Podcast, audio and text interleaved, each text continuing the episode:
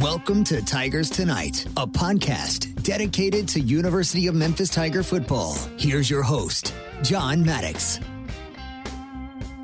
Good evening, everyone, and welcome to the large program Tigers Tonight. I'm your host, John Maddox. Now, I'm joined, as always, by the best co co host in all the land, and we will start from the palatial Marley Manor in beautiful Hernando, Mississippi, with Larry Marley. And Larry, how are you this uh, this aftermath of the UTSA game?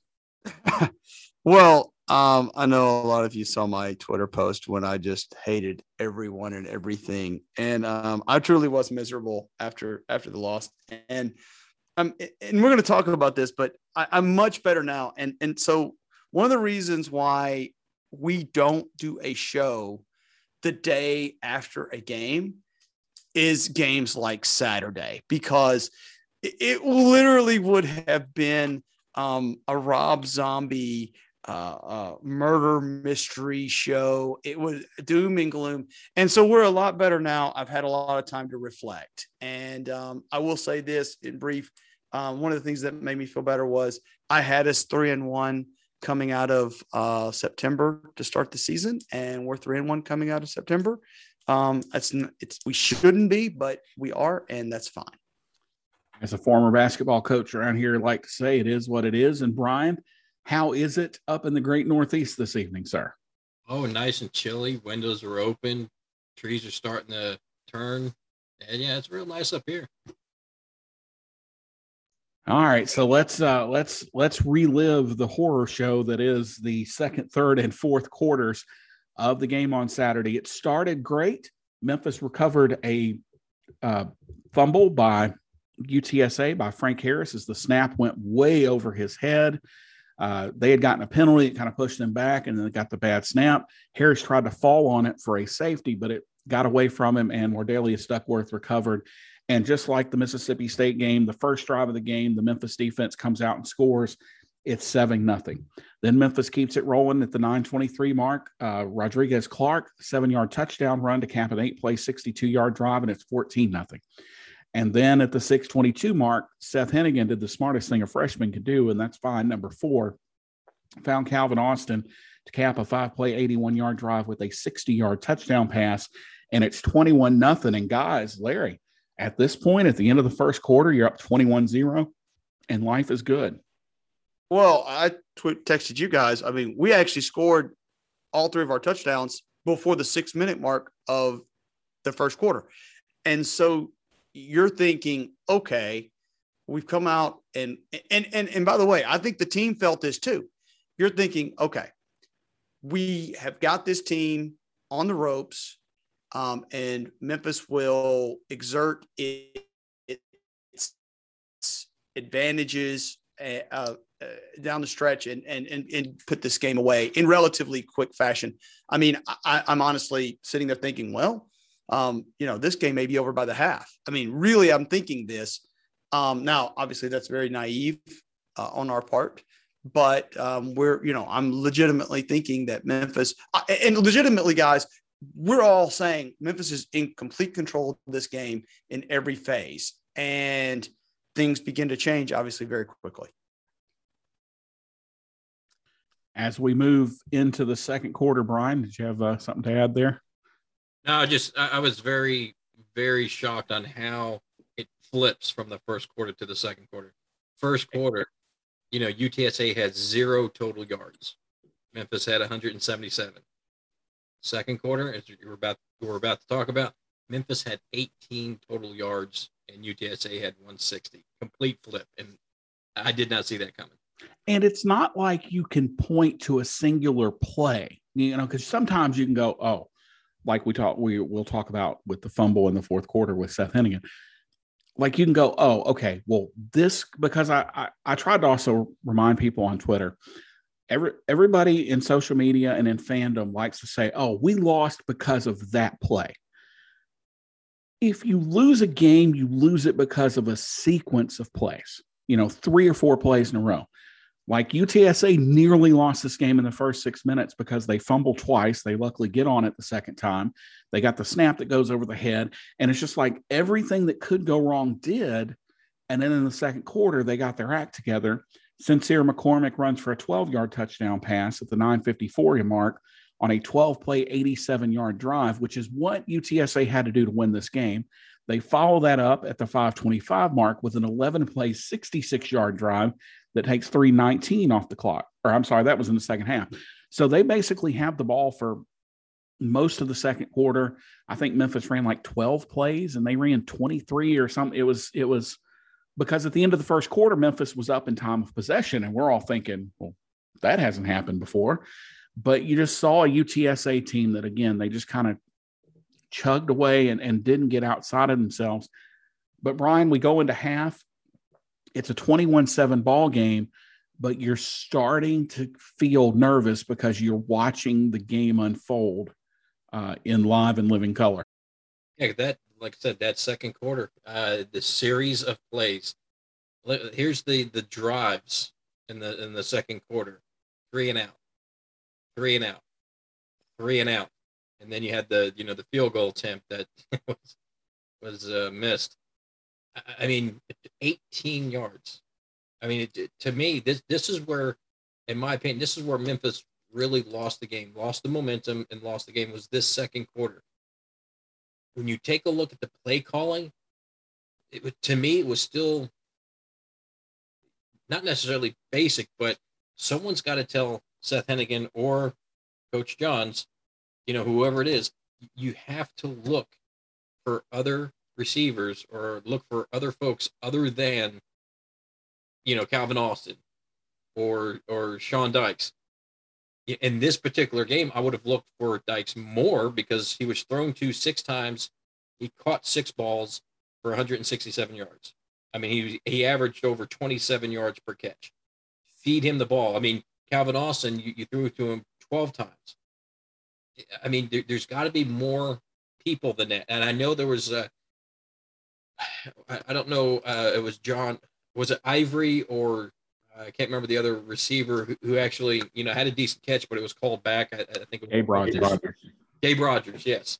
So, you know, at times he did look. So I don't know if they're allowing him to look at more than one or two receivers um because it, it, seems like when the play is called he's not it doesn't seem to me anyway i've never played quarterback so i mean larry maybe i mean since he played defense nope no oh, it doesn't seem like he's not going through his his receivers is you know just go through i don't know i mean where, where are your checkdowns well, the, the, concern here is that the offense is, and, and you're you're mentioning this, Bryan. The concern here is that the offense is is really centered around three people: Brandon Thomas, um, Sean Dykes, and Calvin Austin. And and and what you, what you look at as a defense, you don't look at who who catches the ball. You look at targets. So if, if you're going to evaluate an offense, what you're going to go in is you're going to look at all right where is the quarterback throwing the football? All right, so Calvin Austin is getting 20% of the targets. Sean Dykes is getting 15% or 18% of the targets. So those guys are representing over 50%. And it may be higher than that, guys. I don't know. I haven't looked at it. But let's just say that that it's it's it's over 50% of the targets are going to those guys. You're going to bracket those guys. And that's what what we began to see in the second half is is on on passing plays, you were getting a straight up double team on Calvin, straight up double team on Calvin, and then Sean's bracketed, which basically means you got a guy on each side, and then safety over the top. The one long pass that he caught, Sean Dykes caught in the second half, was on a slant route, and and the bracket guy fell down. I mean, straight up fell down. Um, and so what you're going to see going forward, and this is a concern, Henigan has got to look off of got to look the safeties off of of those guys and come back to Rogers. Now, the one long pass that got called back was a beautiful, beautiful post route, and he did exactly that. He looked at Calvin on the on the corner and then came back to Rogers in the middle of the field. Um, I didn't see the hold he may have held. I don't know, but yeah, but it was, it was a, a good pass. call. Yeah, it was a pretty good call. So Memphis kicks off to, to UTSA to start the half. Memphis stops them. They go three, they go, I think they had five, six plays on that drop, seven plays, 31 yards. Memphis forces a punt. Memphis gets the ball back at the 11 20 mark. On first and 10 from our own nine, we hit Sean Dykes for 53 yards out to the UTSA 38 yard line. We then go one yard, four yards, loss a yard. We tried to run it right up the gut three straight times, and Joe Doyle comes out and misses the 52 yard field goal. If you want to talk about the sequence of plays where I knew we were in trouble, it was that sequence. We threw the ball down the field to get down there, and then we just flat out refused to try to throw the ball again on that drive. We thought, well, we'll just muscle it. You know, at some point, you have to realize you're playing the, the number 15 rush defense in the country. Well, they, they just really thought, and this is the only thing I can come up with. And I, I, I would love to have asked Coach Johns this question. In that sequence, are you thinking, all right, we are in control, we're going to run the ball and, and milk clock in the third quarter? Like early in the third quarter. It's not like this is our first drive in the third quarter. And I mean, what's your, your objective there? You're up 21 to 7 you got the ball. All you really need to do is is is is keep the ball. You just threw the ball down the field, um, and and they're stacking the box. And, and you got to be able to see that. Like I can see it defensively. They're stacking the box. To me, John, he, it, this is this is gets where coaches get extremely stubborn. They're like, we're gonna do this. We don't care what they do. Well, they didn't like that. And so you end up now, now, and, and you kick, you, you miss the field goal. Well, now the momentum swings back, right? You had a little momentum. You had the momentum in the second half. And if you get that touchdown, now it's 28 to 7. Well, now they've got to change how they play offense because it's 28 to 7 and it's getting late in the third quarter. Right? So yep. that that to me, that, that three play sequence pivoted the whole game because that changed. And I remember sitting sitting there telling telling my wife, I was like, that changed everything because now you got now you got to hold them, and you really hadn't done that much. Yep, because UTSA takes the ball, they take over there, eleven plays, sixty six yards, and I want to talk about a penalty that was called. Uh, 11 plays, 66 yards that was aided by a Zay, Zay Cullens clipping penalty. A lot of people don't know, but you can be called for clipping on defense. A clipping penalty is just going low. That's and especially from behind. That's when you tend to get it called. Well, Xavier or, or Zay was low and late, and that's going to get called every time. Now, there was another personal foul called two plays later on Mo White that was absolutely ridiculous it, I didn't realize we were at a Duke basketball game. Um, it was it was a horrendous flop by the offensive lineman for UTSA, and that aided their drive and gave them actually first and eight. And now, Larry, to your point, with 520 left in the third quarter, now it's a 21-14 ball game. So you've had, Bryan, you've had a 14 point momentum swing just in the last three minutes. Yeah, and, and it's easy for someone to take a look at this and say, well, you know, Memphis didn't lose it in the second quarter; they actually lost it in the fourth quarter because what happens uh, the next two drives for Memphis, the fumble and fumble. But to me, you really lost it in that second quarter because you, I mean, you you you had your foot on their throat, and you you just you just didn't do anything. You you you took your foot off, and that gave them them life. So that's why I say they lost it in the second quarter. But right, they shot Memphis shot themselves in the foot in the in the fourth quarter so many times. But yeah, the, well, the, but, flop, but that uh, but that was pressure. Okay, that's just pressure. Okay, I mean you could see the pressure building. You know, at, to quote Southern Miss, our booty holes got tight, and look, you could see that in the crowd. You could see it in the on the sidelines. All of that. Okay, that that happens. So you, you're gonna have that was because, but see, that didn't have to be that way here's the reality everybody on the team, including the coaches, let up. Absolutely. You could see it in their faces. You could see it. I mean, they they they they pull back. And and here's the thing: if you're playing a bad team, you can get away with that because you look, they were better talent wise, and they knew it. They were you're on the field. If you're on the field and you know you're a better team, you have better players. But what ended up happening was they lost their momentum and they lost it to a good team and they could never really get it back. And and that is the most that's the scariest and most frustrating thing that can happen to a team. And that's exactly and, and then you then you start playing tight, which is exactly what happened in the fourth quarter. That's why we fumbled the ball because we're playing, we're trying so hard to to do this. I mean, that's that's how it, it happened, Bryan. You hit the nail on the head.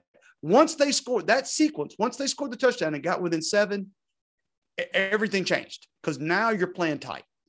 But to our credit, we take the ball and we go seven seven plays, seventy three yards. We cap it off uh, with two on a two two minute thirty six second drive. We hit Dykes again across the middle on a great route to get down there uh, to the UTSA one, and we punch it in from the one. So now you're at 28 14, and you feel like if Memphis can get one stop, like just yep. one stop before we hit the four, you know, or going into the fourth quarter, if we can get one stop, we'll be in good shape. But we don't get it. They come down, they do a nine play, 75 yard drive, capped off by a pass from Harris to Franklin. And at 1335 of the fourth quarter, it's now a 28 21 game. So then Memphis goes out on their next drive. And here, here's where any inkling that I thought Memphis would win, here's where it all went away. Memphis gets the ball at 1335. They gain eight yards on first down. They give it on a little end around to Gabe Rogers. They get four more yards. Uh, Seth runs out to the Memphis 41 for a four yard scramble where he should have been sacked for a 10, 15 yard loss. But Memphis gets called for a illegal hands to the face, which now makes it first and 25. Seth then tries to complete a pass to Calvin Austin that goes incomplete, gets broken up by J- Jamal Liggin. Austin Myers gets hurt, has to be helped off the field. The very next play, Seth gets sacked for a loss of seven. Seth fumbles, Dantzler recovers it, for UTSA. And Bryan, that was the point where I was like, Memphis is not winning this football game. Yeah, because I mean, at that point, the body language definitely shifted, and I mean, it's hard to you know stay positive when your body language is that down. I mean, Memphis looked like they were defeated, even though it would the game wasn't over, and that's I mean that, that's hard to do. But that's where the, the senior leadership, uh, you know, and the coaches you know, need to, you know, step in and, and say, hey, you know, this ain't over. But even at that point, I just still think there, you know, some of the play calling, and I've harped on this for the past two weeks. Where's the screen pass? I mean, I just want to see more screens to the running backs. I mean, they're they're doing. They, they, they actually, actually ran one. They actually ran one that would have been a touchdown if the, I think it was the second half. It was a screen pass to um, Austin, and there was one dude, one dude for UTSA, and we had two guys out there blocking, and he split them and and hit and and and uh, tackled Austin. If he doesn't make that play, dude, it was me, my wife, and a couple of Tiger fans would have been escorting him down the field because there was nobody else there. Um, and, and that's why I think this game was just a weird confluence of a whole lot of just the perfect storm of bad things that happened. And um, now, look, I could be wrong. Like, you know, we'll see this week, but uh, I really think that, that it was so weird, guys. The, the vibe in the stadium was weird all day. John even mentioned it. Yeah, it felt the like game. there was there was no energy, and it was and, weird. Yeah, it was a very strange feeling. So UTSA takes that fumble, they go in, touchdown. So Memphis gets the ball back with 10:30 left, and now we're tied at 28. So Brandon Thomas rushes for five, two, three. We complete a big pass to Calvin, get down the 25 yard line, and then Brandon Thomas fumbles and UTSA recovers. So now UTSA gets the ball at the eight minute 11 or at the eight, um, eight minute 11 second. They get the ball, they drive all the way out to the Memphis 45, and the Memphis defense comes up huge. There's no other way to say it. They stop them force on fourth down. I ended up losing a couple yards. And so Memphis gets the ball back with 423 left. And I didn't really understand, and I feel like I've said this three or four times, although I get it why they had to punt. But I feel like if Memphis could have gotten seven yards on third down, seven, eight yards. Now it's fourth and 11, which is a little more manageable than fourth and 19. But Memphis punts the football away, and UTSA gets it with two minutes and 46 seconds. And man, they part, well, now I'm not going to say what I want to say here.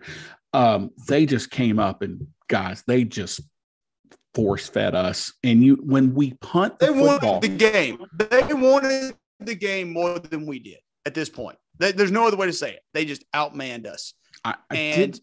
and and look to their give them credit, right? Yeah. I mean, they're a good Hey. football team. Absolutely. Th- This wasn't like losing to Nicholls. Like there's no, you know, there's no honor in losing, but you know, at least you lose to a good football team. But Memphis at that point had all three of their timeouts, which is a whole nother discussion to have. You know, on the previous drive, you go incomplete, incomplete. Henigan made a great play with his legs, got a first down try to some kind of I don't know what he was doing on the option play, or if it even was an option. Uh, then that's when Memphis got called for holding. Uh, Gabriel got down to the two, but it had to come back, and it was a good call. It was he he held. So now it's second and nineteen, incomplete, incomplete punt. It again, that's another one of those little sequences. I don't understand the play calling there, not from pat. You almost have to throw, but it was the type of passes we were trying to throw. Right. And, Right. you know, to Bryan's point, you know, where's the screen game? You know, they're in cover zero with occasional little cover two, but they're not in quarters. They're not in cover three. So the middle of the field ideally is open. And Sean Dykes made a living uh, in LRB. That's not a exact quote. Uh, please, this is a um, this is just an example that he did not make a living. So don't go trying to unionize and tax him. Um, sorry, I had to get that in. Um, but we just kind of forgot who we were again. I keep coming back to this. You'll notice this is a recurring theme. Uh, Brandon Thomas last touched the ball at the 923 mark of the fourth quarter. Nine minutes and 23. And this is, he's that dude. Like, Oh yeah. you know, And it, it seemed like even though uh, because I think at that point was the score tied, yeah, we're at 28 apiece. Yeah. didn't it seem like maybe the Memphis coaching staff they were calling plays as if Memphis was down by a touchdown instead Well, of it- tied. The- Bryan, so it, to me, it looked like, and I, I don't know how else to say this. I think Coach Johns was was still trying. So at this point in the game, you should know what's working and what's not working. I mean, you, you know, you guys know like you script plays at the beginning of the game, right? Like you script like 12, 14 plays that you run. You know why you do that, right? Because you want to figure out what's going to work, right? That's why you do that. It's it's it's not because you're you, you- you're you're being lazy or anything. You're th- you're saying, um, I I I I just I, you're you're trying to figure out. Okay, I, I'm going to try this. I'm going to try this. I'm going to try this. Okay, that didn't work. But but here we are in the fourth quarter, and Coach Johns is still trying to figure out what's going to work on their defense. Wait a minute, you, you you've been calling plays the whole game. Like you know what's working and what's not working at this point. If you don't, I don't know what to tell you. But clearly, to me, he was calling plays like he didn't know where to go with the football. And to me, because you're to, to John's point, you're you're on their what 30, 38 yard line, whatever you are, 40, whatever. You don't need a 20 yard play. You don't even need you need a, you need an 11 yard play, an 8 yard play. All you're looking to do at that point, if you can just get a first down, okay, if you can just get one first down and and get down to like 30. Now you can run the football and you can, you can now you want to run clock. Okay, run clock. Fine, run clock. Kick your field goal. But but guys, he, he called plays like he didn't know what what to do, what was working, and it was frustrating as a fan. I mean, you guys know what I've always told you. By the end of the game, you better know what defense to run on third and eight and on third and three. You better know And by the end of the game. I just checked the stats. Um, Sean Dykes didn't catch a ball in the fourth quarter either. I don't even think he had a target. Yeah, I don't even think they no, threw it to him. No, because uh, he had six. He targeted him six times and he had six catches, but that was all in the first, second, and third quarter. So I mean, you have a, a tight end that's averaging 27 plus per catch, and you didn't even target him once in the fourth quarter. I mean, it's it's, it's it was really frustrating to watch. And, and I do want to correct myself. Brandon Thomas's last carry was actually his fumble at the 8-11 mark of the fourth quarter. But you know, Bryan, to your point, you know, he he tried to get Seth on that next last drive, try or that last drive, tried to go twice to Calvin back to back. And then he got the first down. And then he went to Gabe and, and there was the holding penalty. And that was, you know, could have gone either way.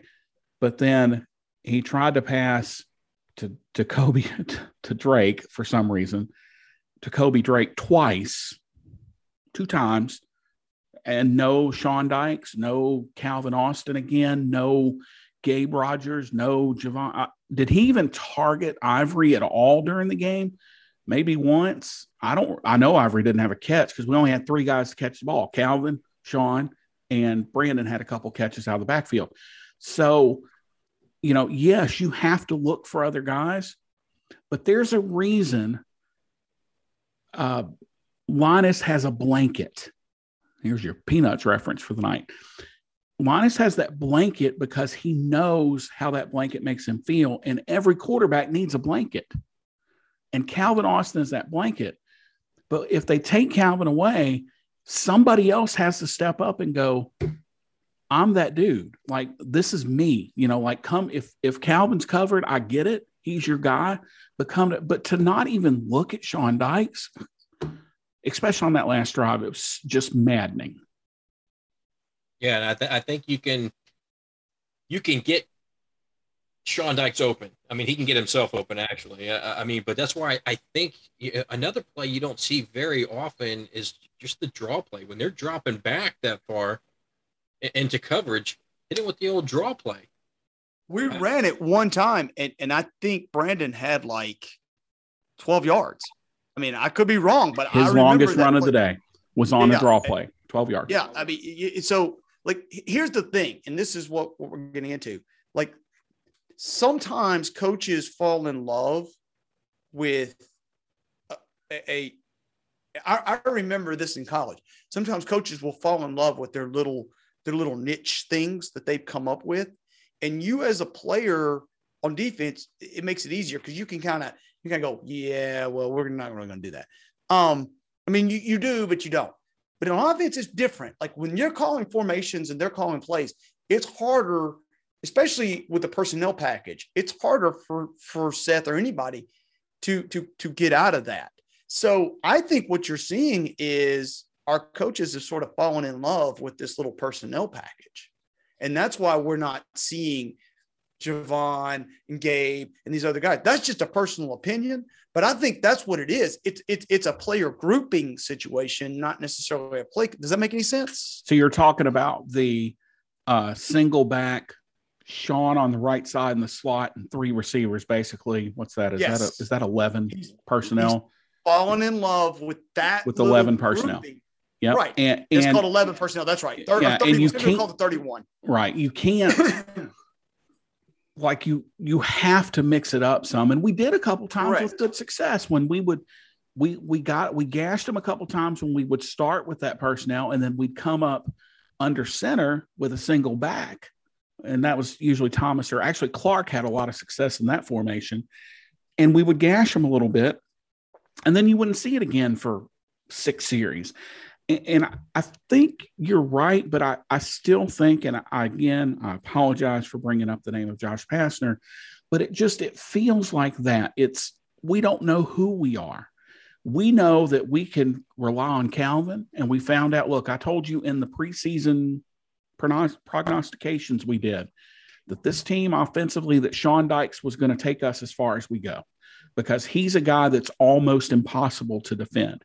You can defend Calvin because you can bracket him, you can play zone, you can play over the top against him and take, you know, force him to the sidelines. He's much better in the middle of the field.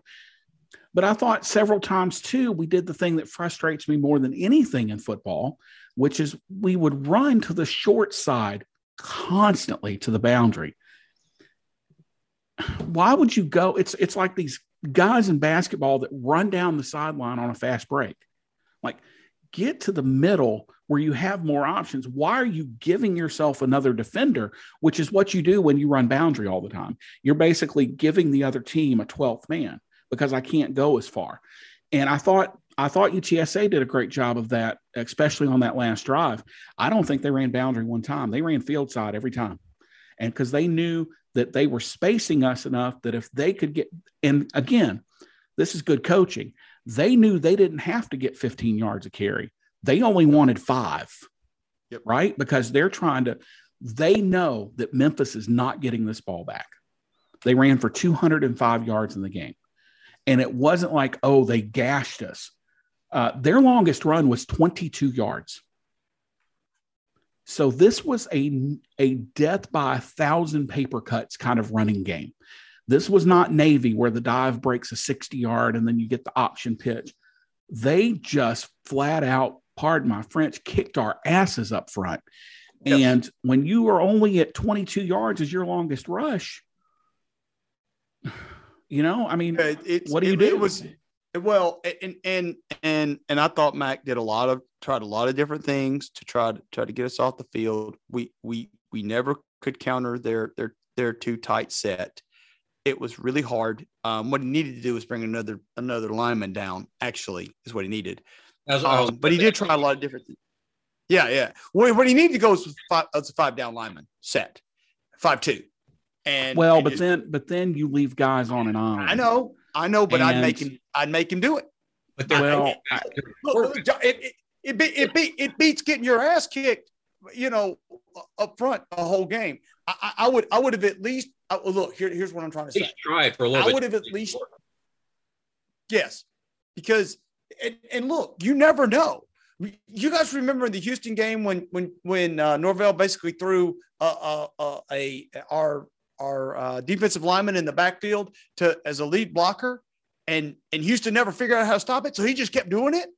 I mean, that's what you do. You just, you, you, all right, look, we know we're losing this way. Let's try this. It may not work, but at least let's try it. Um, I, I do also think that the game, the way the game played out, the coaches got progressively frustrated themselves.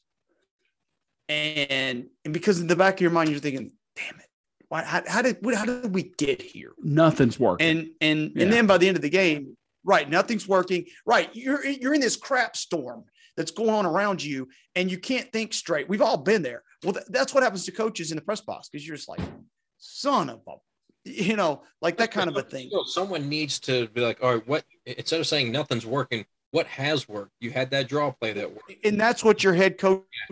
But then defensively, supposed to do.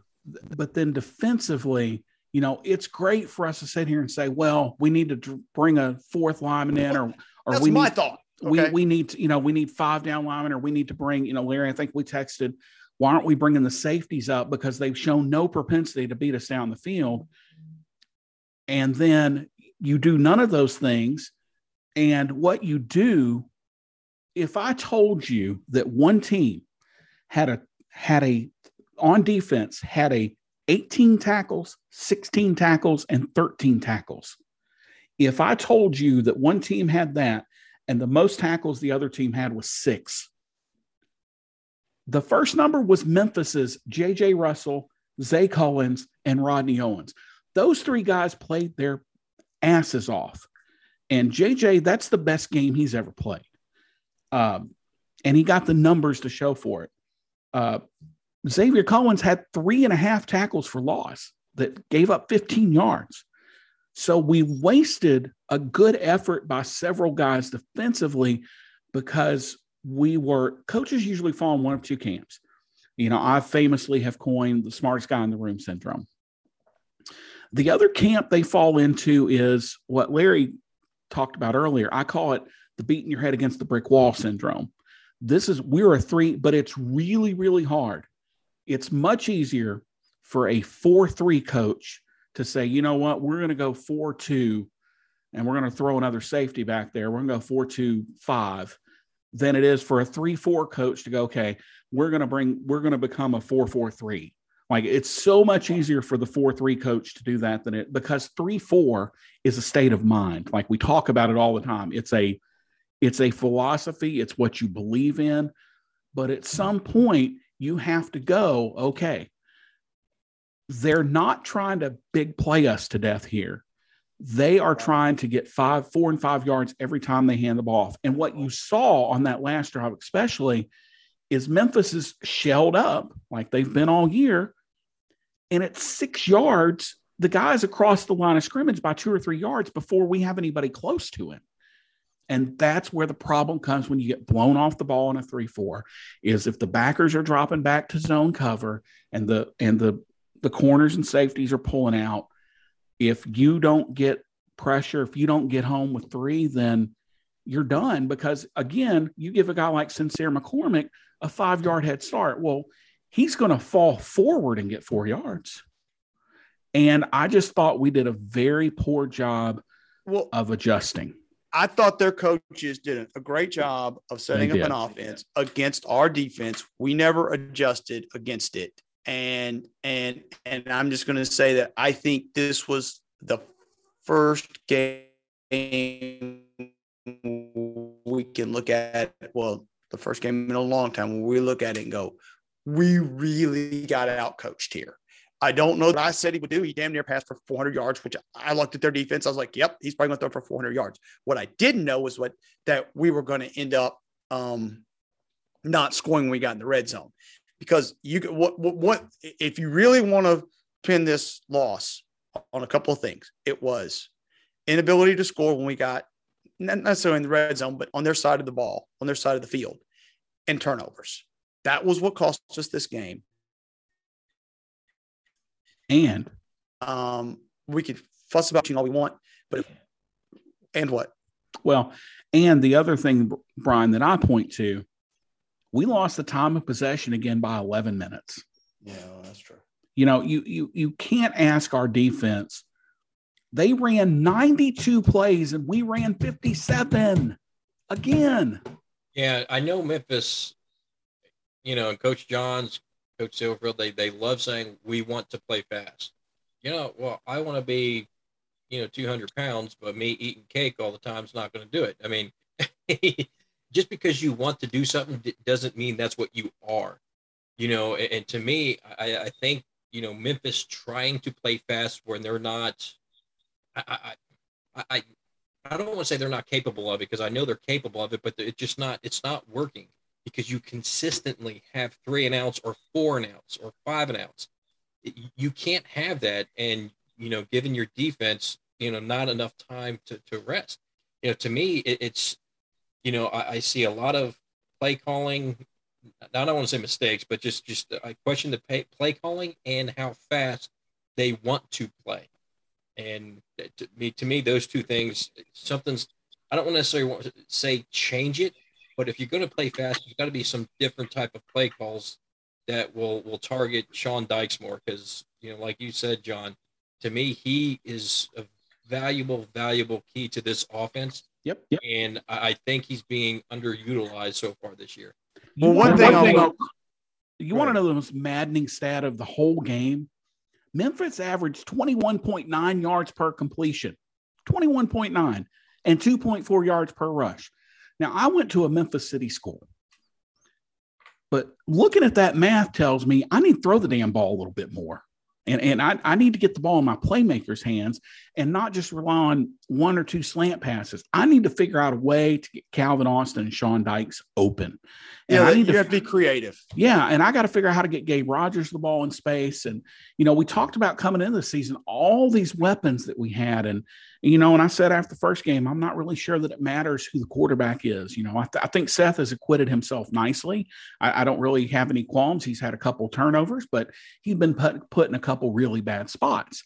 But when you're averaging over 21 yards of completion, and your quarterback throws for 329 yards and only has one touchdown, that's a problem. And that becomes a play calling problem because that means you're comfortable letting him throw the ball from basically your 20 to their 40 But after that, it's like, no, we got to run the ball. We we can't we can't trust well, that, him.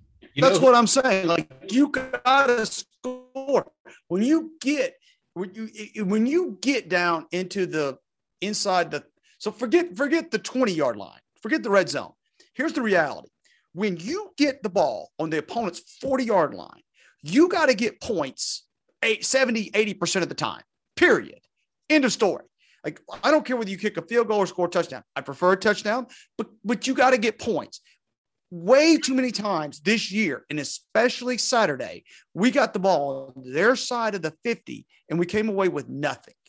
And you can't do that. You have to get points. When you get the ball on, especially when you get inside the 40. That's that's a there's a stat out there that says that it, you know, I think teams score like 60 or 70% of the time. And I think we scored like like out of uh, in the second half, I think we went like oh over or one for whatever. And and it's it, it's now look here. I do want to caution Tiger fans: don't overanalyze a three point loss in September. Okay, let's don't say that Coach Johns can't coach and and Coach Silverfield sucks. All that. I do want to caution you on that. We we're we're being a little bit reactionary. Um, we're going to find out a whole lot. In fact, we're going to talk about this game coming up here in just a few minutes. But um, but do do just just remember it's a frustrating loss. We're all still frustrated about it. But it's September and come November, if the season goes well, we will never even think about it. The playbook uh, I want is I don't I, if you remember the old Maryville High School coach George Quarles. That guy play calls better than any coach I think I've ever seen. He he won what like nine state championships. It's like unbelievable. And, and you know when I talked to him years ago, you know, why, you know, and a lot of people like, why, why doesn't Maryville play, you know, other big schools on ESPN and stuff like that? He would come out and tell you, he goes, how many five and four star guys are on those teams? He's like, look at my team. He's like, we barely have one three star. To me, that's like, he does more with less. And his trick play calling was always on point. I mean, when you watch the state championship games, especially the one against uh, Whitehaven, I mean, he would just just weird times that he would come out with the trick play, and it seems like they always work. But that's that's the type of play calling that I think Memphis has the the you know personnel for. Somehow, if you can get his playbook, man, I think Memphis would be dangerous. You know, you know, Larry, you were talking about that, and, and I've just started kind of playing with these advanced stats, but but they tell a story. Uh, there's an advanced stat called scoring opportunities and PPO points per opportunity. And basically, a scoring opportunity is considered when you get the ball past the opponent's 40 yard line. That, right. That's considered a scoring opportunity. Memphis has 3.8 points per opportunity with that. We're just going to arbitrarily, I'm going to go to our friends down in Orlando, although they've struggled this year offensively. They have 5.3 points per opportunity. Cincinnati, 5.3 points per opportunity. We talked about how much Temple struggles on offense. Wait for it to pull up. They actually have 3.9 points per opportunity. So that that's what it that's what you were talking about there when you look at it and you go, okay, why does our play calling why do we not dance with the girl we brought at the four, at the 37 yard line versus what we did at our own 28 why can we not dance with the same girl? So so coaches th- there's there's a big thought thinking thought about offensive coaches especially when when as the field shrinks the windows for passing does shrink some. And and so coach some coaches get nervous about quarterbacks trying to throw and they're like oh man i don't want to turn it over um and and so what you'll see is they get tight down there once again this is where you got to be creative. You got to say, okay, let, you got to have a package for like those scoring opportunities. And what are you going to do? Look at their defense. What do they like to do in those scoring opportunities? Where are you going to, um, where does their defense like to line up? All right, so let's try this play when we're in, when you're down there, or let's try to get, um, you know, our running back in, in space um, stuff like that. That's what you got to do when you get inside the 40 because it does tighten up. It really doesn't tighten up till you get down to like the 15 yard line. but it does tighten up some. And so I don't know, John. I don't know what the answer is. The answer to your question is you dance with what brought you. If you got down there by passing the football, you pass the football. It's just that freaking simple. It's what we talk about all the time. You just keep, you know, not to get too old here, but you know, they once asked Barry Switzer why he ran the wishbone. He said, because nobody's ever shown him they can stop it. And you know, you know, he didn't run the wishbone, you know, with with all this motion. Nope, we're gonna go. He would walk, his quarterbacks would literally walk to the line of scrimmage and point left. And that meant wishbone left. And you just couldn't stop it. And, and that's kind of the mentality you have to develop as a play caller to go, okay, I don't need to be cute. I don't need to mix it up. If the passing game is working, throw the ball. If the running game's working, run the ball. But it, it is, it's real easy for us to sit here not in the heat of the moment and we don't know what Seth's thinking. We don't know how he's feeling. We don't know if, you know, he's not, but if he's a little banged up or we don't know if Brandon's a little hurt. Like there's a lot of little things we don't know. But at some point, we have to determine, and again, I keep coming back, we have to determine who we are and and what we're about and what the not legacy that's a big word you know too grand of a word for this but what is the story of this season what is going to be the story of the 2021 Memphis football team is it going to be up and down? Where this week the offense plays great and the defense plays terrible. Now this week the defense is great and the offense is terrible. And then we just keep bouncing back and forth and we never put anything together. And, and that that is when having a guy like Mac on your staff becomes very, very valuable because he's the guy on staff. And there's a couple others. Jim Bridge is another one that can pull Ryan aside and say, Hey, I went through this exact thing at San, San Jose State or, or Colorado or, or where at Duke. Like we went through this exact thing. Here's how we fixed it. But then Ryan has to be willing to acquiesce to that, like Mike was, and like Justin was with Darrell Dickey, to be able to go, okay, maybe this guy knows what he's talking about. Maybe he's a former coach of the year. Maybe he knows what he's talking about. But then that coach has to be able to pick the spot and the way to approach it. Not I know and you don't, but more of Brian, here's what I'm seeing. Here's what I'm not seeing here's how I think. Because even though he's a defensive coordinator, Bryan, I mean, Coach Mack can help in any capacity, and I think that is what is going to be critical going forward. Is Ryan's got to figure out who his count, his wise counsel is, and everybody as a coach got to be able to swallow their ego a little bit and accept help. No, I agree. I mean, they, you know, just like the players need to, to come together and, and figure something out. I mean, so does coaches. And you know, it's, it's only going to get tougher from here. You, you know, there's uh, to me, even though I think, you know, Memphis will win this Saturday. You know, I, I each game is a conference game now. I mean, now now you're playing for the marbles. You know, you, it's you know it's good thing uh, in my opinion that Memphis lost. You know, last week instead of this upcoming week.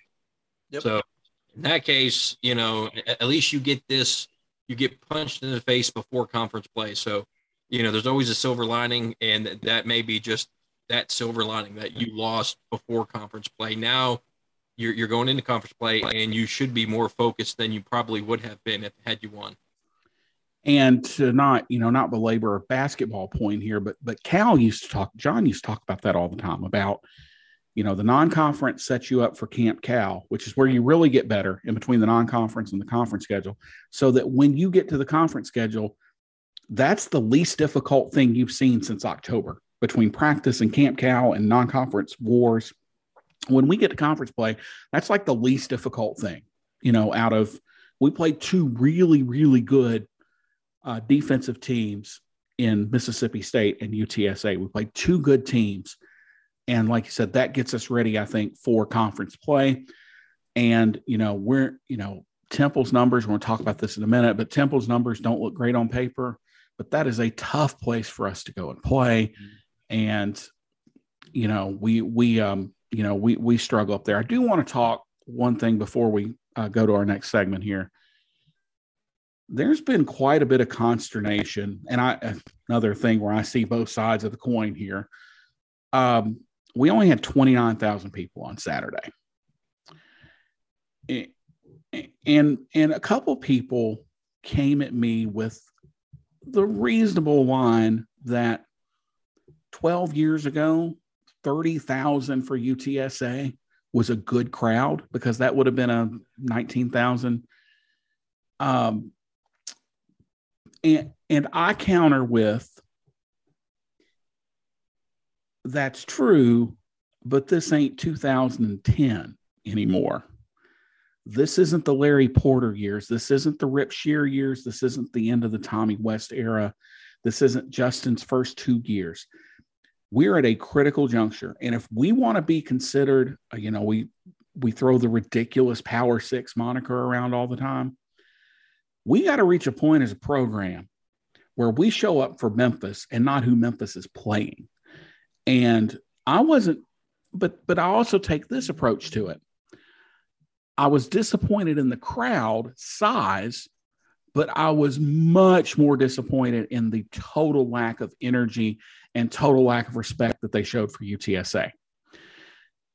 And there were a couple of people that called out the crowd in, in a not not so helpful manner. We'll just we'll say what it is. It was not, you know, talking down to people. If there's anything we should have learned through this whole freaking COVID thing, is that talking down to people never works and being condescending to people doesn't work. And the people that were that way know who they are, and that's fine. That, that's been their MO forever, and that's how they're going to be. So, but at some point, the crowd has to get into it and not just on the last drive when they're driving down to score the field goal there was no energy in that state. Look, I'll take it from press box. There was no energy in the press box. Not that there really should be, but there there just wasn't. Like there was no excitement. There was no. We weren't looking forward to it, and I was really disappointed in. I mean, I was.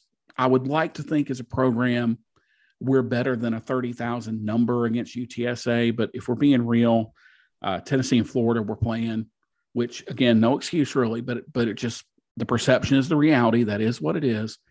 Um, you had several big games. You had Arkansas, Texas A&M, like, and Memphis just isn't there. I was much more disappointed, Bryan, with the fact that the crowd was just no energy, much more so than being dis. I mean, I was disappointed with thirty thousand, but just that that the thirty that was there didn't bring their full energy.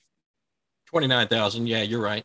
I was the reason, and, and, I got into it, you know, with a, a lot of quit wits, you know, out there, you know, thinking that, you know, I'm talking down to the crowd. No, I, I just pointed out a fact that, you know, if Memphis wants to be a big boy program, then you need to have big boy support. Yes, I know there was uh, other games going on, but you know, it was a great day out, beautiful day. You know, and I, to me, I think um, you know a crowd of thirty five thousand. I don't think anybody would have said anything. You know, to me, that's you know, it's that was a respectable crowd if he had at least thirty five. But twenty nine, that's where I'm just like, you know what, you know, and people will point out, well, Houston, you know, Houston got in and they don't have, you know, listen, Houston's what the fourth biggest market or sixth, or whatever they are. They're, they're definitely top ten biggest market. Memphis is not, you know, a, a big market compared to Houston but you need to have more than 29,000. I, I, I, I Larry's, just thought that. Larry doesn't talk about it. No, Larry doesn't want to talk about the the Well, it, it's not. It's not that. It, it, yes, that's true. I really don't. But but but here here's here's what I'm saying. I I think there was a lot of factors. I think um I think the game the week before, not excuse, week before was was was considered a large game, and so there was a lot of people that um that went to that game, and then they were like, "Well, I just went last week or whatever." I don't know, but I, I thought I agree with John about one thing. The, the energy in the building was the problem. It, it wasn't the size of the crowd. It was that there were people um it, was a like like you said bryan it was a it was a sunny day people i saw a lot of people just lounging around it was it was like a don't think it's wrong but it's like if you ever go to a game in miami if you ever go to like a, a baseball game in Miami or a basketball game in Miami, like they're just there chilling. Like it was, it was almost like being in the, you know, in the bleachers of Cubs to, at Wrigley Field to see a Cubs game. Like you're not there to see the game, you're there to drink and, you know, have fun. I mean, and it was really weird. And that's the only way I can describe it. It's the least energy I have felt in that stadium in a long, long, long, Agree. long time. And to me, the more about the the number, when you have your head coach out there tweeting, "We need your support," when we when you have the players, "We need your support," and when you have the president saying, "We need you there," there's a reason why they're saying that. I mean, because you know, quote unquote, Big Twelve eyes are on you, and when you have the team, the president, the coaches saying, "We need you there," and you don't show up, that says something. Well, I, again, I mean, I, I, you know, we we've done a entire podcast about realignment. I Yeah. don't know that attendance really matters that much anymore because let's face it, nobody's going to games anywhere. But I think it is more of like for me, I, I'm a numbers guy, and you look at the Memphis metro area, and there are roughly a million people. I know there's more than that, but roughly 30,000 people is a very small percentage of that market. And on a absolutely perfect weather day against a good opponent, look, this wasn't Nicholls, like, right? This wasn't uh, Troy. Like, this was a good opponent. And I apologize to all the fine people of Troy, Alabama. both of them. And- but both the nice people. And we got 29,000. And not only did we get 29,000, we had the most eh, crowd we've had in a long time. Um, well, I was I was much more disappointed again in the energy of the crowd versus the number because look, the number is what the number is. You know, we're not going to magically become a program that draws 45,000 for uh, UTSA. And I said this back in the Big East days before we went to the Big East. Back when Rutgers was in the Big East, I said, you know, everybody thought this is going to fix our attendance woes. I said, nobody's going to show up on a Thursday night to watch Memphis and Rutgers. Like, it's not going to fix our attendance woes. Nobody's going to show up on a Thursday on a on a Saturday uh, at 11 a.m. to watch Memphis and pick whatever other than UCF, uh, USF. Nobody's going to show up. So that's kind of who we are. But at least I've been able to say in the past, you know what? Those 33,000 that were there, they were freaking loud and they made it tough to play. This crowd did not make it hard to play in the Liberty Bowl. They just didn't. Nope. There was no energy. And I mean, you know, not to talk out of school, but like I even felt that among the three of us. Like there was just no energy for this game. oh yeah. Oh, I, I no, I agree. Like it was like we just couldn't get started. it was then such a weird day for me. Like I- I- my, you guys know, like my daughter schedules a freaking hair appointment on, you know, that morning, and and I was so ticked off. You guys have just have no idea. Um, I was just seething, and then and then sober. I was sober, which I did stay sober. Um, which Ish. it's not the first time I've watched a Tiger game sober, guys. Okay, like I, I, I do have to tell a story. I saw a friend of mine at the game, and um, and I saw her after the game, um, and and she was she was she was actually asking me, she's like, "Is this what you're like sober?" And I was like, "Jesus Christ!" Like you never see anyway. But, but so the point is, like, yes, I, I did I did stay sober, but but I, it, the game was just weird. It was weird for me from the get go, from the drop. And it felt weird in the stadium. It felt weird. The whole week felt weird. And um, all I can say is I think this was just an, an odd bird game. Um, and, and I, I do believe that next week, we're going to talk about this in a minute. Next week, I think we'll be uh, a lot more focused. I, I, I just do. I, thought Mark Giannotto hit the nail on the head, and he put this in his column. We were talking about this in the press box. When Memphis played Mississippi State, I feel like the lesser talented team won in that game. Memphis won that game. And, and again, this is not a slight to UTSA. They're a fantastic football team. I feel like this week it kind of got turned on us, and, and the less talented team won this week. And, and guys, that that's football. I mean that that Yeah, that happens. And, and I remind people all the time, they so and so sucks, and why can't we do that? Other play, that other team's got good players too. Like they got good players, and And we're not Alabama. Let's let's And- stay and- what it is. And do you know what good players do? They make plays. Like it happens. and they got good coaches too. Like They they, got got, good- good, coaches. Yeah, they've They got a good coaches with a lot of money, right? Yep, they've got good coaching staff, good players. But guess what? Both teams do. Like Yep. both teams have good players. But I just think I think Mark was onto something there. I think the lesser talented team, and look, Mississippi State's not going to be very good this year. But I still think when you put numbers on paper, Mississippi State's a more talented team than Memphis from one to 105. Now, we can argue and have a whole podcast about the first 22, but I think once you get past that is where the difference shows up. Um, and I just think this week the opposite happened. Like we were just on the wrong end. It just got flipped. Yep. It just got the script got flipped. And now the key is going into Temple next week.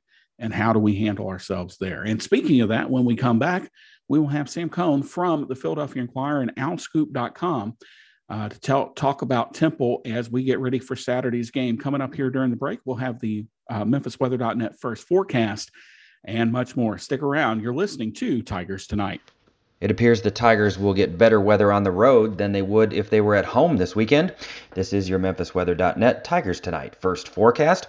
As the Memphis football team heads up to the northeast and takes on the Temple Owls in Philadelphia, Pennsylvania on Saturday, kickoff is at noon, and we will see sunny skies across the uh, Philadelphia region as high pressure is in control. Uh, morning temperatures will be in the 50s. They'll rise to about 69 by the kickoff at uh, noon Eastern time, and then peak in the late afternoon around 74. West winds at 5 to 10 miles an hour. For those of you uh, at home, it looks like we're going to have a 60% chance of rain on Saturday. Showers around the area and temperatures primarily in the 70s as that humid weather sticks around into early this weekend. MemphisWeather.net is your number one independent source of no hype weather information for the Memphis Metro. For routine updates during good weather and wall to wall coverage when the skies darken and storms approach, download our mobile app or follow us on Twitter. We are Memphis Weather One. I'm U of M alum and meteorologist Erik Proseus. Go Tigers! Hey everybody, John here. And while Memphis Tigers football is, of course, one of my passions, happy to host Tigers tonight, I do have a second passion, and that is travel.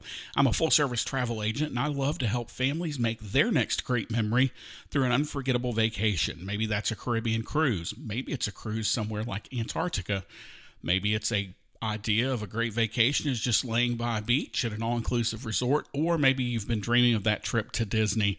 I'm here to help you make those dreams come true no matter what type of vacation you're looking for. Hey, for Tigers Tonight listeners, I've got a special deal. If you book a vacation with me anytime during the Memphis football season, I'll give you 25 bucks off your vacation just for mentioning you heard about me on Tigers Tonight. In addition, I'll waive my normal planning fee of 50 bucks. That's just for our listeners here on Tigers Tonight. So just shoot me an email over at john at travelbyjohn.net and we'll get the planning set process started. Again, that's john at travelbyjohn.net.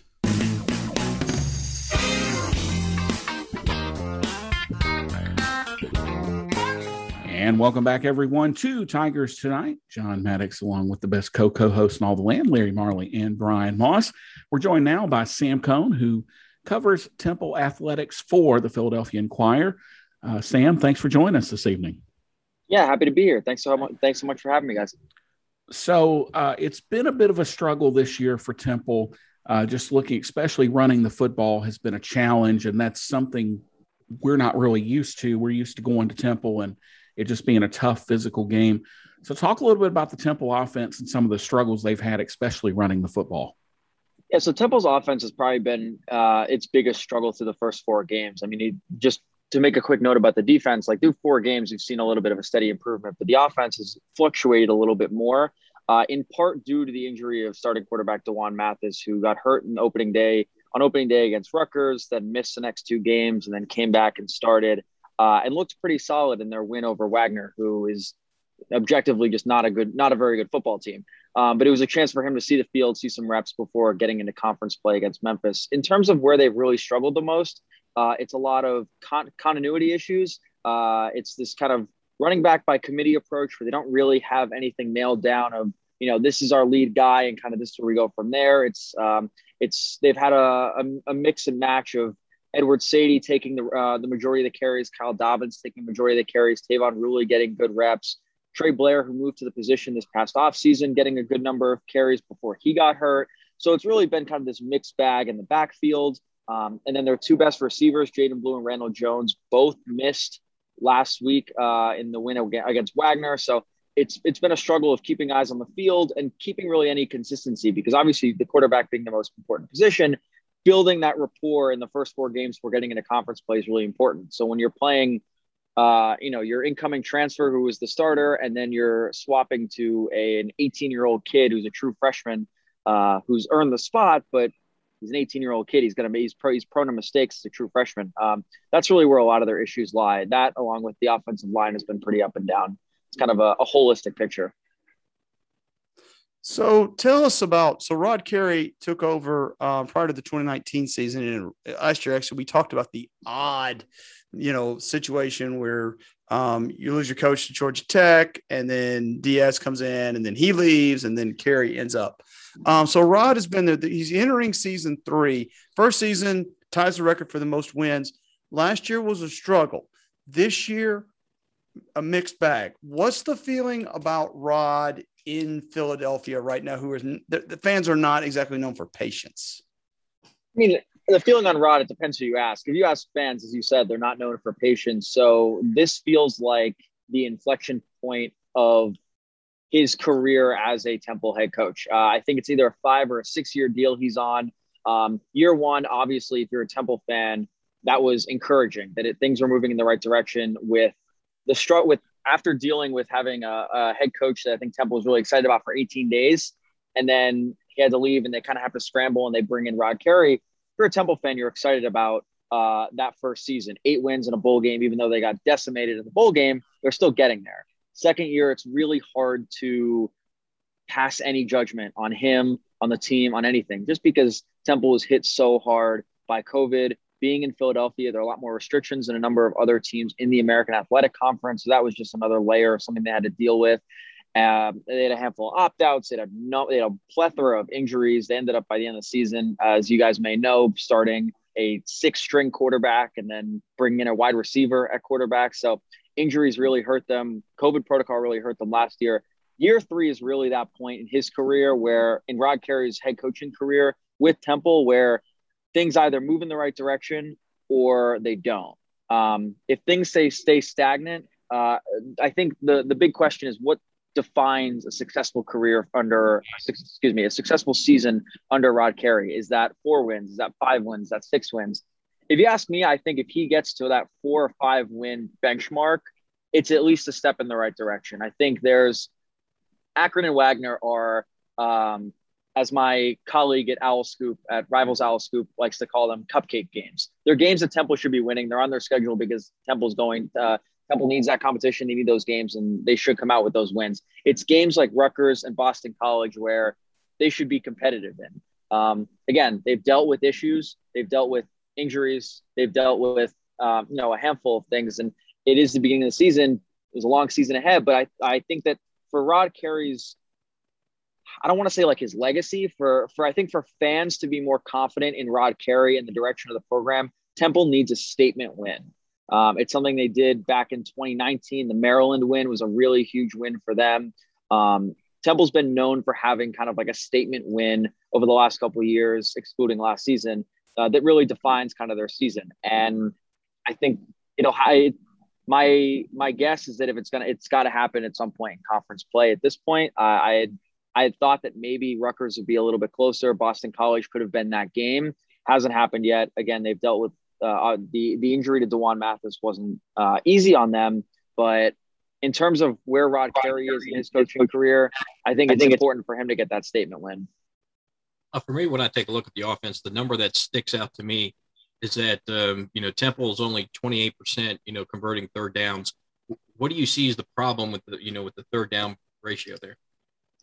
I think uh, it speaks to a larger issue of they're just having trouble driving the ball down the field. Um, they're they're not able to convert, and they've had a handful. They're like their opposing teams are able to convert on third, fourth down, and drive down the field. Whereas we talked about, you know, a couple minutes ago at the outset of the segment that it's a lot of continuity continuity issues, and whether that's the inexperience of Justin Lynch in two and a half games or uh, special teams kind of putting them not in great field position, like uh, you know, they're they're not returning punts and they're not returning kickoffs. They're not gonna get they're not gonna get the ball in very great field position. If they're receiving a punt, they're letting it drop. They're starting with the ball within their own ten yard line.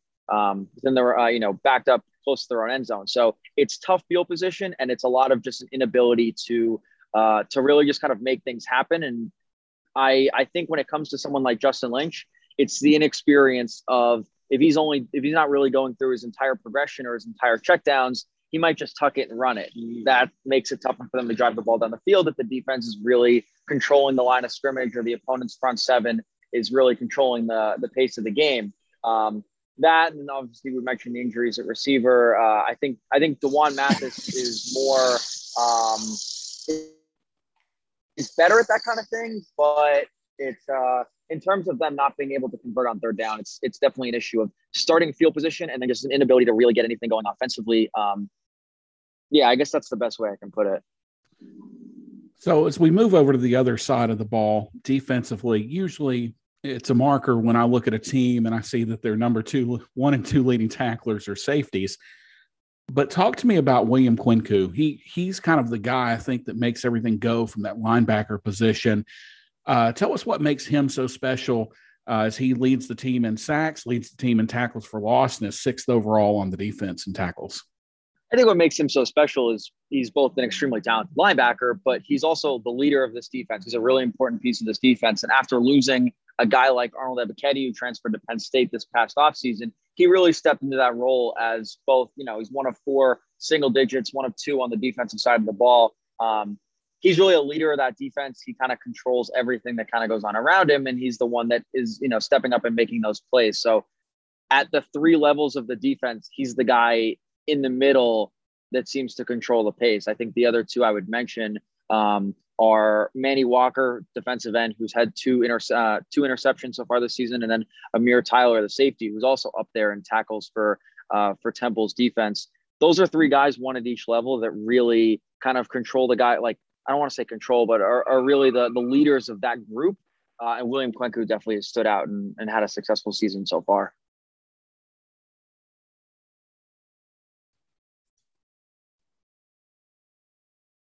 Unmute yourself, Larry. Larry, you muted. I had a I had a coughing fit earlier. I apologize. Um, You're good. So one of the one of the uh, one of the the issues Memphis has had early on uh, has been in the kicking game. Talk to us a little bit about Temple's kicking game because a lot of times, especially the last couple of times we've come up to Temple, it has been a really close game. And uh, by the way, Joey caught the ball. Uh, anyway, um, but that is, a lot of times special teams and kicking in, in, particular has meant the difference. So talk to us a little bit about about Temple and uh, their uh, their special teams.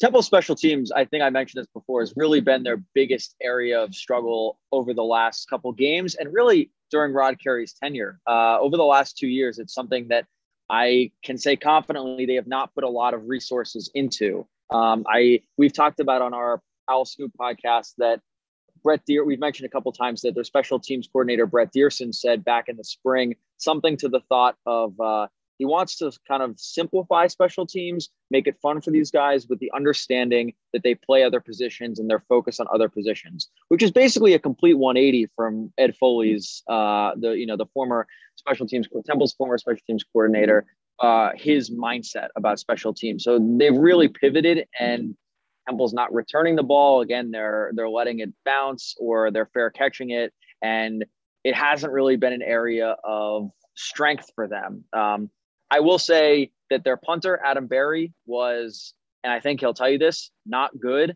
two year two seasons ago. He completely turned that around last year, had a really good season, and has continued in that direction and that in that progression this year. So in terms of punting the ball, he's been a really strong uh, point of that entire team. And Rory Bell, their uh, their young kicker, said last year I think his his career mark was like 33 yards out. He nailed, and then he had talked about in fall camp that he had really worked hard on you know strength, accuracy. He said he knocked down a he connected on a 50 yarder in practice, and then this past weekend it was like 45, 47 yards. So he really proved that he's got the leg for it. So I would say they're they're kicking their um, their field goal game moving in the right direction. Their special teams consistent with what it was last year in terms of it's solid, but special teams on kickoff coverage, on punt return, it is definitely the uh, the third best of the three units. With the conference realignment talk, how you know what's the feel from Temple fans? You know, who would they like to see? You know, I know Memphis fans would you know jump at the chance at the Big Twelve, but you know, what's the sense that you get from the Temple fans, and you know, who do you think that the Americans should add? It's hard to really gauge uh, what fans think about like who, what, why, and the position, other than the fact that uh, there's this there's this general narrative of Temple fans feeling like they're being left out uh, of the entire conversation. My assumption or my guess, or just from what I've heard, I think the Athletic reported that Colorado State, uh, Navy, both potential suitors to join the American.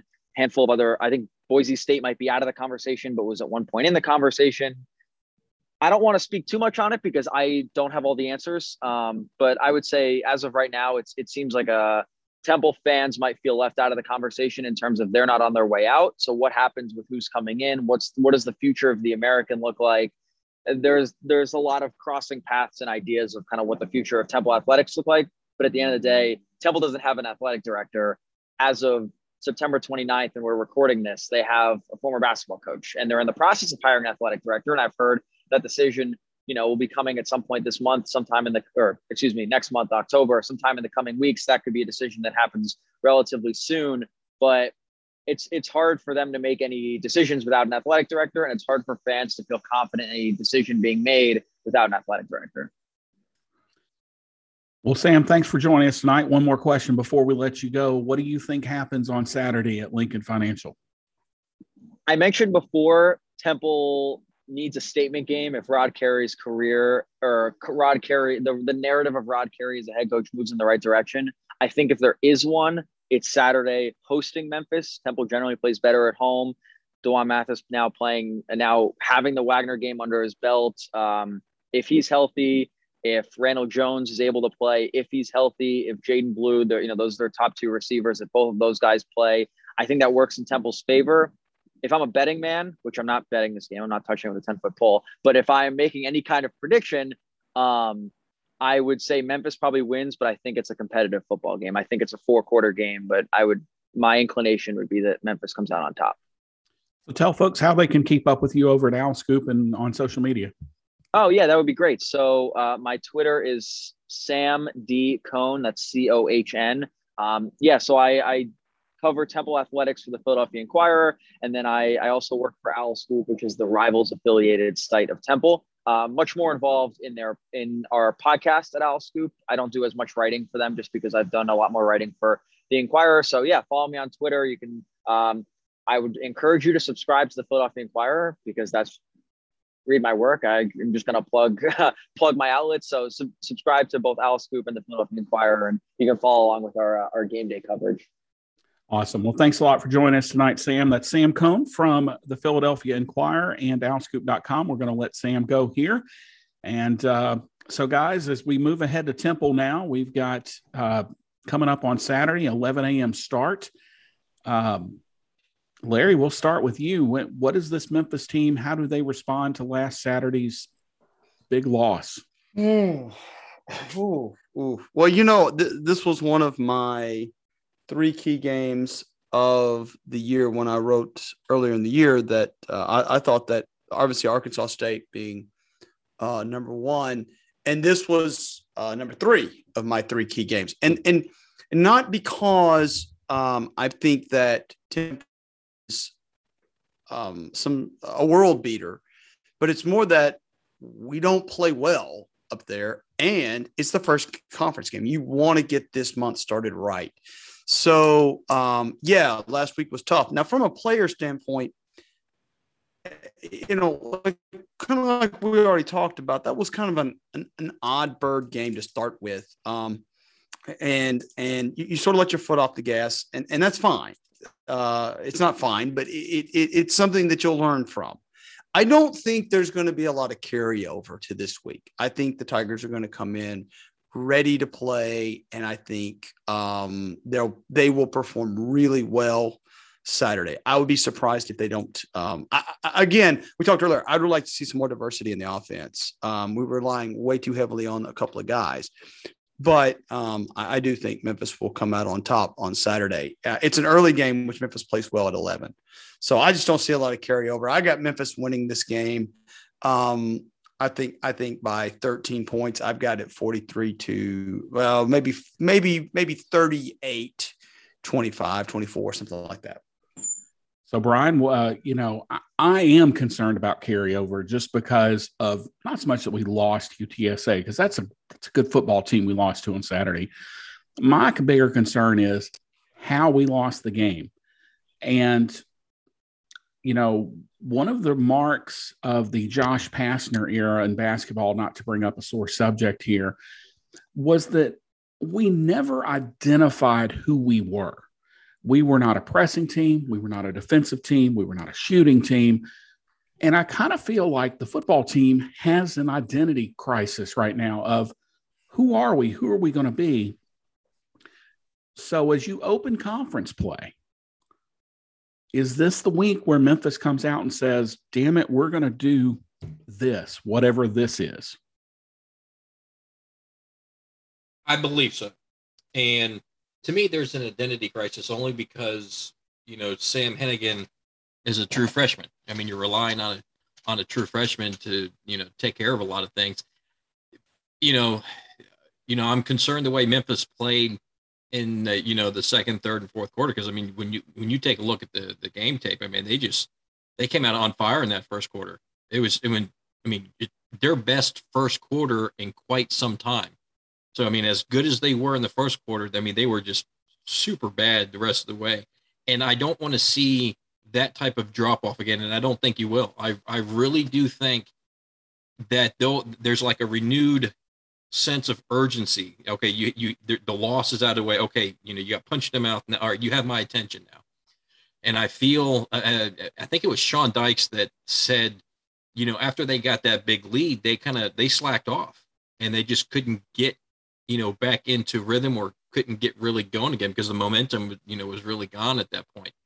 So I don't think you you'll you'll see that. I think Memphis, you know, quite honestly, I think Memphis, you know, I don't want to say blows out Temple because I think Temple can make it competitive. I think it'll be competitive for the first half, but in the end, I really do see Memphis, you know, winning something like you know 48-24. Yeah, I think it's going to be 20 plus, you know, win game. Well, I mean, I hear what y'all are saying. Like, like I totally get it, and I hear what you're saying.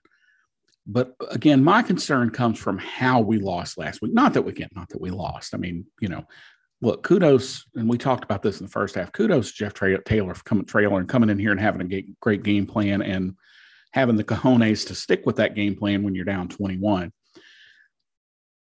I guess I'm glad that we're not going to a place that how can I say this politely? Like we don't have to worry about playing in Link, a, a crowded Lincoln Financial Field. Like it's not going to be packed. So this is a good way maybe to get our feet wet. What I do worry about a little bit is Temple is extremely stingy uh, through the air. They're only giving up 108 yards per game. And that worries me a little bit with a young quarterback who's probably still a little rattled from last week because he had, you know, again, we talked about this in the beginning, but he had the big fumble that kind of kept the train going, the momentum going for UTSA. And I just I worry about his mindset, but I also worry about Coach Johns. Is he going to say, you know what? As some as one of the other media members looked at me and said during the game last week, at some point you just got to let the kid play and just say, you know what? Whatever it is, it is. And we just got to let him play. And I just don't know if this staff is willing to do that because that has pretty drastic consequences. If you say, you know what, let the kid play, and he goes out and he throws three interceptions, like what he can't do is what Brady, because see, everybody focuses on Joey on our last trip up there and not catching that ball or whether he caught it in the fourth quarter. Brady threw three interceptions in the first half and fumbled. Like that was the worst half of football a Memphis quarterback had had since 2014. Like it could not have been any. He could have gotten both arms and both legs chopped off, and it would have been better than what happened in that first. That's the worst half of football he played at Memphis. You know, well, I mean, you know, when you look back, I mean, Raleigh had a bad half against Tulsa that kind of got him really jump started because you and I both were ready to throw Raleigh off the top of the press box in that first half against Tulsa, me especially. And but that kind of got him going. So I'm just hopeful that what happened last week to Seth, I hope somebody, you know, sits down and goes, okay, yes, you yes, you fumbled. Yes, they scored a touchdown. But that all started because of a, a hands to the face penalty that put us at first and 25. And now he doesn't have to go be a Texas state champion for Memphis to win football games. Not now. Now, in the future, yes. Right now, he just needs to be Seth and he just needs to settle in. And we got to find an identity, guys. I mean, that's that's the end game here is who is Memphis going to be? Are we going to be a team, Bryan, that throws it all over the field, you know, short passing, get, hit Brandon Thomas in the middle? Or are we going to line up, as we've seen several times, in single back formation, too tight, too wide, and run the football? Who are the Memphis Tigers? And I think that's what we find out on Saturday. Well, and you're gonna you're gonna see that uh, Memphis is going to be a running team. Um, Rutgers against Temple had over 200 yards rushing. Akron, Akron now over 171 yards, and Boston College had 179 yards. So I mean, you can run on this uh, on this Temple defense, and I, I that's why I think it's it's not to me when I take a look at this game. That's why I think it's going to be a higher scoring game. You know, Memphis is, is showing you have the you have the running backs, you have the offensive line. Can they? I mean, you just have to play four quarters. I mean, they got. I mean, they you know at times against uh, UTSA they got stuffed. But you know, you, when you take a look at, it, I really do think that the rush defense of UTSA is better than Temple. It's just I I, I really do think that Memphis is going to break out. It's going to be one of those breakout games. When you take a look at this series, no team has won two games in a row. So I mean, you historically, you know, looking at it, that, that kind of favors Temple. But I just look at this game and I see how much yardage they're giving up against the run, and and I see Memphis's you know rushing attack, and I'm just like, you know, I, I don't see a way they stop Brandon Thomas. I, you know, when I do my pregame article prediction articles, I mean, you know, spoiler alert, I think Brandon Thomas is going to be the player of the game. You know and and i've had to remind people both on the tsr boards and on twitter and facebook you know that are lamenting about our run game a little bit. Guys need to calm down. We have played the number 15 and number not up to number nine uh, rush defenses in the country. And i just like, I overlooked wagner. Wagner had over 100 yards rushing against temple. I mean yeah and definitely run against this team. And, and larry if memphis goes into temple and we can't run the football, woo boy, as I like to say, what what does that say about who we are? Well, it, it, it it's certainly concerning because um, if you look at our, our yards per rush, they're not bad, even against really good teams. So uh, now last week, uh, like we talked about earlier, the, the, box was stacked. I mean, Thomas is, is trying to run. Now, you should still have been able to run the football, but the box was pretty much stacked. I expect that this week, too, to be honest with you. I think Temple's going to stack the box and they're going to make Seth uh, beat them. And and that and, and that's I fully anticipate that. So the answer to your question is even if they bring eight into the box, we need to be able to run the football and, we need to find ways. This is where Kevin Johnson's got to be creative. Um, you've got to be able to make plays. This is one of the things that, and, and I don't want to get into this, that, that Mike Norvell was brilliant at was, okay, they're going to put eight men in the box. Well, we're going to throw a little out route to Antonio Gibson and let, get him in space or get, or get, get, um, you know, Kenneth Gainwell coming across uh, in a um, sweep pattern we've got to be creative. We can't, if you got eight men in the box, one thing you can't do is you can't bring in too tight and just run straight at them because that's three yards in a cloud of dust. Um, you got to be creative, but you can run the football. And that's what we need to see. We need to be able to because you've got you've got athletic guys, you've got Rodrigues Clark, you've got Brandon Thomas. You can line them up at the backfield and you can get them in space. And that's what the coaches are going to be stuck. Uh, and honestly, guys, we're going to see seven and eight men in the box the rest of the year because people are going to say we want the freshmen to beat us. Yeah, and you know, looking, you know, Memphis, you know, I had somebody, and I've had two people say this. Well, Memphis needs to stop being stubborn and relying on the run. We're averaging five yards a carry, like 5.1. Brandon Thomas is averaging over seven. Drake Clark has committed three homicides, four homicides this year, and is averaging 8.24 yards a carry. He's literally killed a man nearly in every game. Uh, so, and we he got, should have been arrested in the UTSA because that was a flat. That would look that that was second degree right there. That's that's not even. So we've got eight rushing touchdowns. So maybe we are a running team, but it's time for Memphis to stand up and say this is who we are. Um, I'll start tonight as uh, let's see, so 11 a.m. So that'd be what 2:30 is at 2:35 p.m. Uh, we'll look up at the Lincoln Financial Field scoreboard, and it will say Memphis uh, 28, Temple 17. Larry. Oh, I, I have it a much higher scoring game. I agree with Bryan. This is going to be a higher scoring game. I think actually Memphis gets out to a, a fairly good sized lead and Temple makes a little bit of a comeback. I've I've got Memphis somewhere around 38 24 or maybe maybe 41 41 28 something in that range. It's it's going to be a, a 13 14 point win. Um, I, I, just think Memphis is way too strong up front on both sides of the ball. If we get our butts kicked on both sides of the ball again this week, guys, uh, you, then then you can start ringing alarm bells. Bryan. Yeah, I agree. If Memphis, if this game is close, it should ring some alarm bells. But you know, like I said before, I think Memphis comes out fast.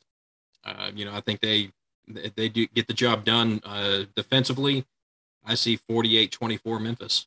I, I, really do think they come out and just just hammer Temple. I mean, to me, it's it's not a statement game, but in a in a sense, it is because the way you lost against UTSA, I think they need to come out and for themselves, you know, to I guess prove to themselves that you know they're better than the last game, and um, yeah, that's that's why I see it's such a big margin. And they need to not only punch Temple in the mouth, but they need to figure out how to put their foot on Temple's throat if they jump up twenty-one nothing, because that's kind of what we talked about. That's what we talked about in the first half. Was Memphis jumped out to a huge lead, had all the momentum, and UTSA just kind of kept plugging and plugging and plugging and plugging. And then we got tight. And, you know, so the second half of that is yes, they need to start strong and start fast. But if we get the chance to finish Temple in that first half, we need to finish them. You know, it's that thing if we're up 21 7 and we get the ball back with three minutes to go in the second quarter, we got to go and we have got to go down and find points and just because the difference in being up 28-7 at the break versus being up 21-7 depending on the coin toss is a whole different world because you know it's it's a momentum thing and momentum is usually not a big deal until later in the game and, going into half that's when you really find the momentum so that's going to do it for this week for the best Coco hosts in all the land, Larry Marley and Bryan Moss. This is John Maddox signing off saying, Go Tigers, go. We'll talk to everybody next week. Opinions expressed on this program by our guests and hosts do not represent the opinion of their employers or the University of Memphis. This podcast is in no way endorsed or affiliated with the University of Memphis. Join us again next week for another edition of Tigers Tonight.